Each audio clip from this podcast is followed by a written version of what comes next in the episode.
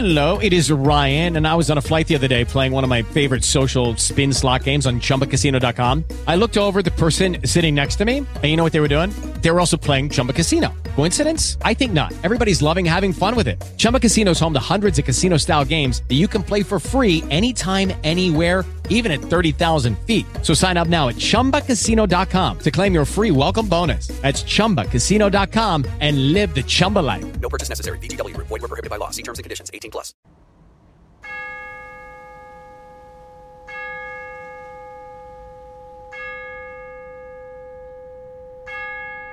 Thank you for joining me for a very special Memorial Day episode of War and Family Letters Home. My name is Lauren Muse, and I have a passion for history and genealogy, looking beyond the names and dates to who people were and where they were at certain points in time.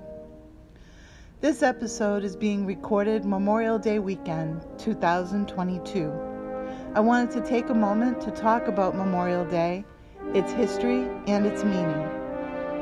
In 1868, three years after the Civil War, Commander in Chief John Logan of the Grand Army of the Republic issued a general order setting aside May 30th as Decoration Day. The purpose was for the decorating of graves of all who died in the defense of our country in that war. It wasn't until 1971, when the federal government sought to standardize holidays to Monday, that the name of the holiday was changed to Memorial Day and the observance to the last Monday in May. It was also decided to extend the honor to all military that died in all wars. The difference between Veterans Day and Memorial Day is that Veterans Day honors all who serve our country. Memorial Day is to honor those that made the ultimate sacrifice in defense of our country. One such hero is Lieutenant Philip Ralph Harris, U.S. Navy pilot.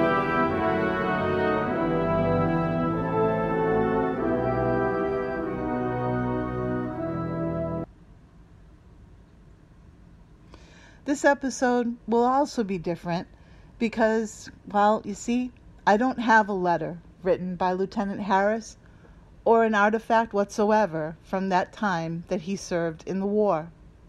What I do have is a wooden box that I found in an antique store in Newburyport, Massachusetts, about a year ago. I'm usually on the lookout for letters, but this box caught my attention and I had to have a closer look. The box is clearly handmade, the craftsmanship very nice. The top is removable and sits on it perfectly. It's stained a light oak color and its dimensions are 20 inches long, 10 inches wide, and 10 inches high.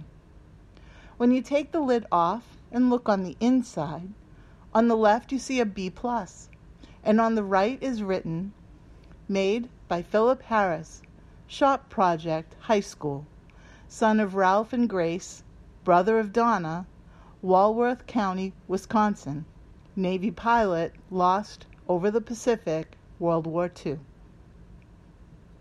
I didn't know what I would do with it, but I just couldn't leave it there on that dusty shelf. I paid the asking price for it and brought it home to research. Philip Harris was born July 13, 1920, to Ralph and Grace Harris of Wisconsin.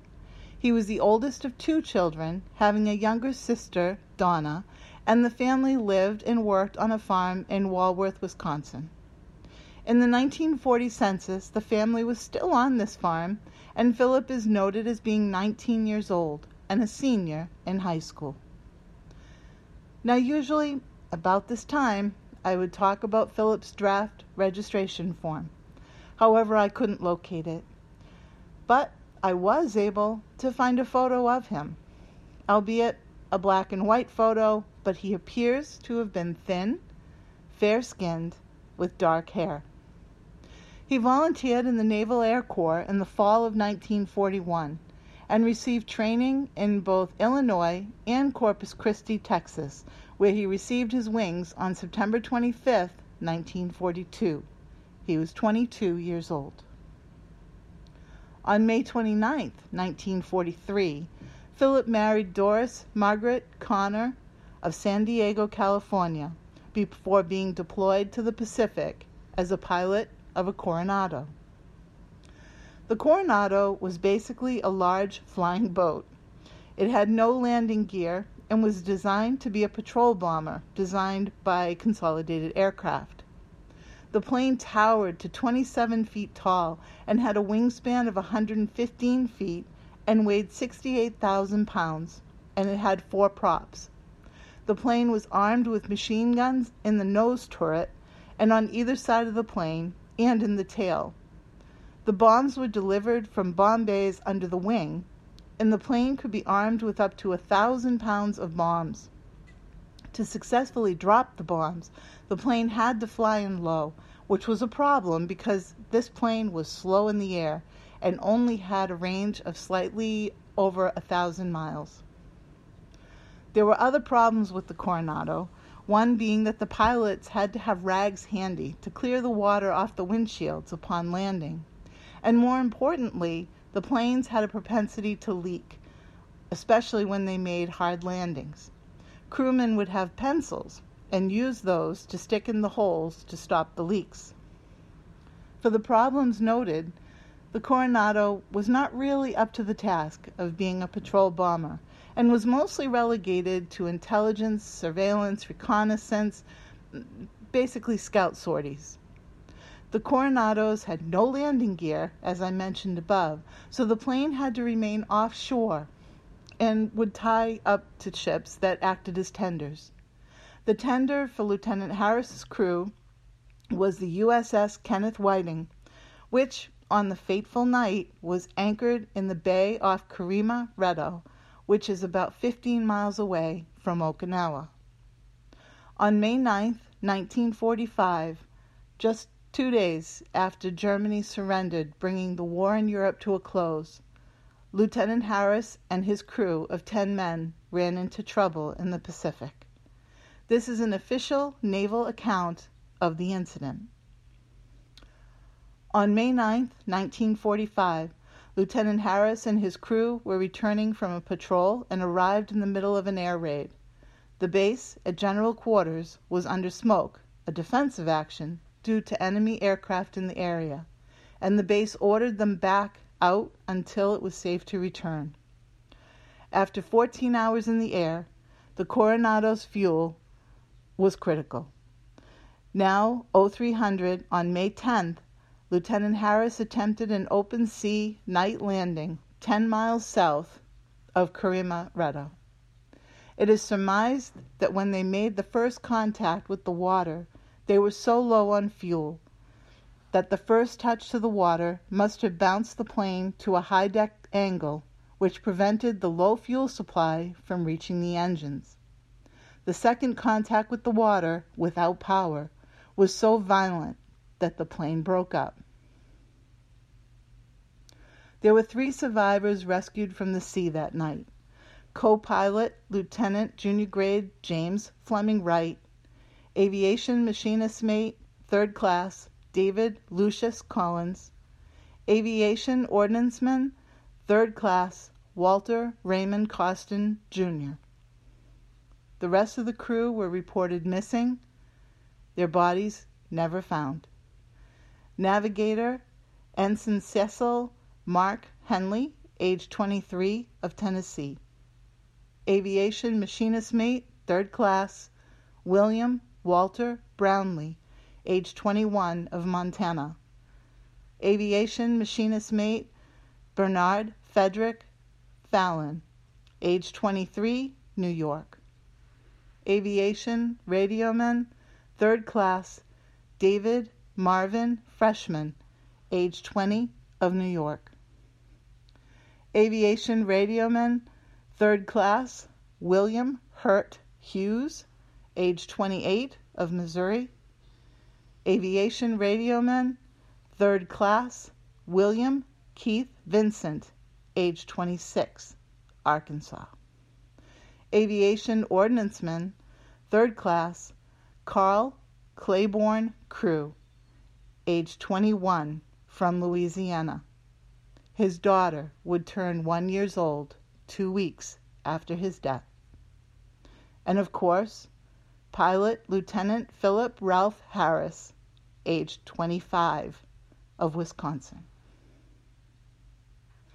I found a newspaper article published in the Delavan Enterprise on May 25, 1945. I'd like to read it to you, but please remember the facts surrounding the crash had not been officially released yet, and therefore the newspaper article does have some inaccuracies. While it has not been officially announced by the War Department, it is believed that Lieutenant Philip R. Harris, son of Mr. and Mrs. Ralph Harris, and one of the most popular young men of the community, lost his life over Okinawa on May 10th when the plane he was attached to was attacked by Japanese aircraft and crashed into the sea. A close friend of Lieutenant Harris wrote to his wife, telling her that Lieutenant Harris was in the plane which dove into the sea and that he was dead. This information has been related to the flyer's parents, Mr. and Mrs. Ralph Harris, who now live in Janesville, but as yet no word has come from the War Department. Lieutenant Harris spent nearly two years in the Pacific as a pilot of a Coronado, a Navy patrol bomber, when he returned to Delavan last December with his wife to visit at the home of his parents. At that time, he was stationed in Saipan. He volunteered for the Naval Air Corps in the fall of 1941 and received his training in Glenview, Illinois. He received his wings in September 25, 1942, at Corpus Christi, Texas, and after that was stationed in San Diego, California, and flew most parts of the Pacific, which was in the possession of the Americans up until last Christmas. He married Miss Doris Margaret Connor of San Diego, California, on May 29, 1943. Lieutenant Harris was a graduate of Delavan High School and attended the Milwaukee School of Engineering and was a graduate of Marion Institute, Marion, Alabama. Lieutenant Harris was stationed in the States until some time ago, when he again left for the war in Pacific. His folks had not known that he was in the Okinawa area until they received the unofficial word of his death. He is the 23rd boy from this area to lose his life in World War II. Pilot Lieutenant Ralph Philip Harris, killed in action approximately six years after creating a handsome wooden box for a shop project in his high school in Wisconsin. 76 years later, the box was found by me and the antique store in Massachusetts.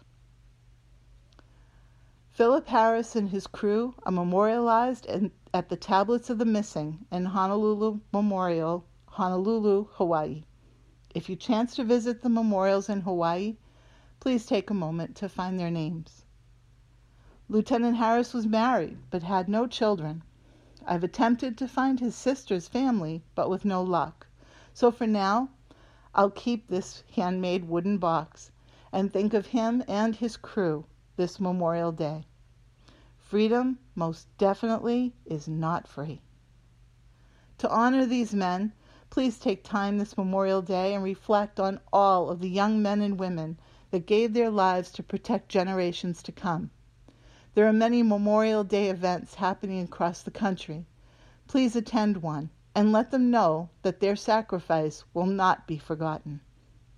All details in this podcast were discovered by research done by me using military genealogy and newspaper search sites.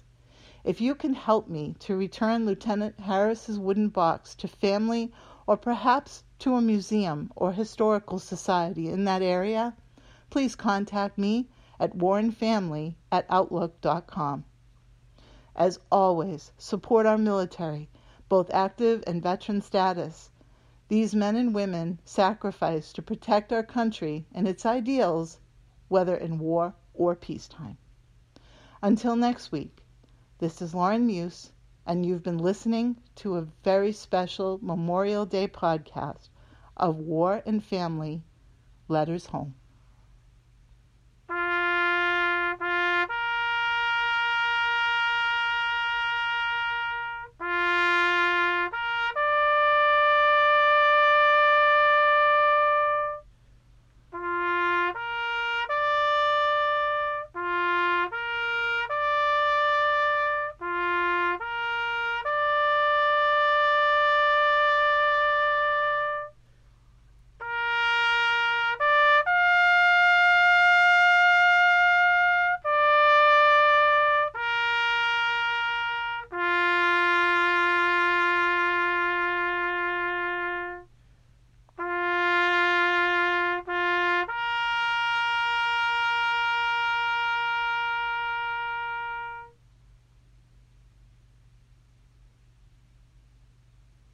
Hello, it is Ryan, and we could all use an extra bright spot in our day, couldn't we? Just to make up for things like sitting in traffic, doing the dishes, counting your steps, you know, all the mundane stuff. That is why I'm such a big fan of Chumba Casino. Chumba Casino has all your favorite social casino style games that you can play for free anytime, anywhere with daily bonuses. That should brighten your day a little.